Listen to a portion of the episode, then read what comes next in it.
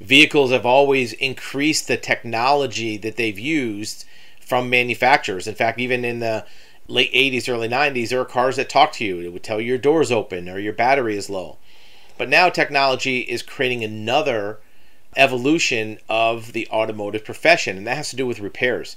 Many vehicles now do not need a mechanic to diagnose the vehicle. There's computers and chips and sensors scattered all throughout the vehicle that will give a diagnosis of what might be happening with the vehicle. And this is beyond just plugging into a diagnostic port that most vehicles have had for 20 years.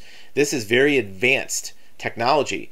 In fact, some of these new technologies don't even require a mechanic to fix it. The repairs can be done with software, with upgrades, and downloads to a system's computer programming.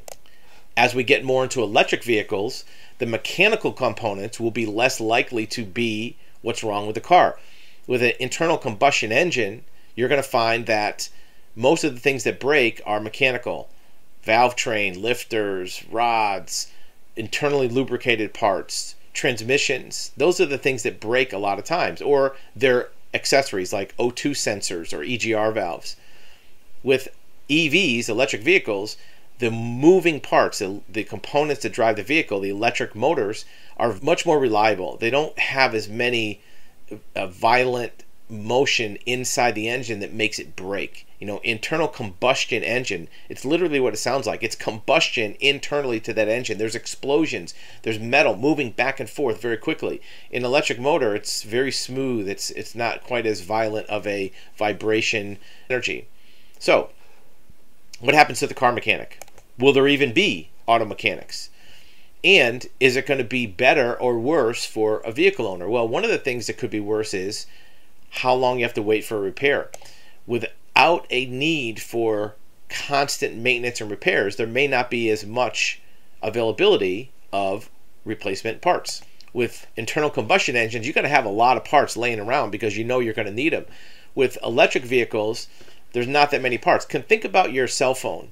When's the last time your cell phone broke where somebody could actually fix it? Maybe the screen, you can replace the screen, but other than that, there's not many repairs you can make to a cell phone. Usually, when your cell phone stops working, what do you do? You get a new cell phone. Is that going to be how vehicles are done in the future? In addition to that, what about collision repair, meaning body repair?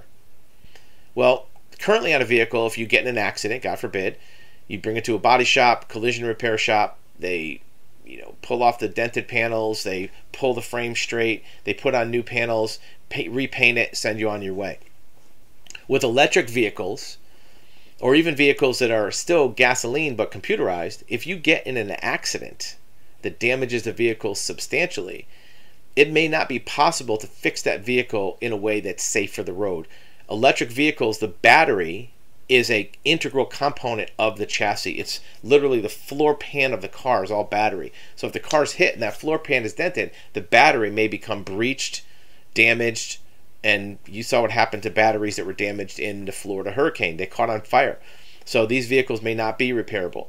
You may also find that the electronics and the sensors in the vehicle are worth more actually than the body. So if you crash a car, the the uh, insurance companies might look at it like, well, if we can recover all these electronics and these motors, it might be cheaper just to total the car take out the motors and electronics, put you know, sell them for parts, and give the person money for a new car. So this conversion to electric vehicles, electronics, and computers might actually completely change the way automotive repairs are done both on the mechanical side and the collision side. Let us know what you think in the comments about the future of automotive repairs. And if you're in the business, what are you seeing already for fixing newer vehicles?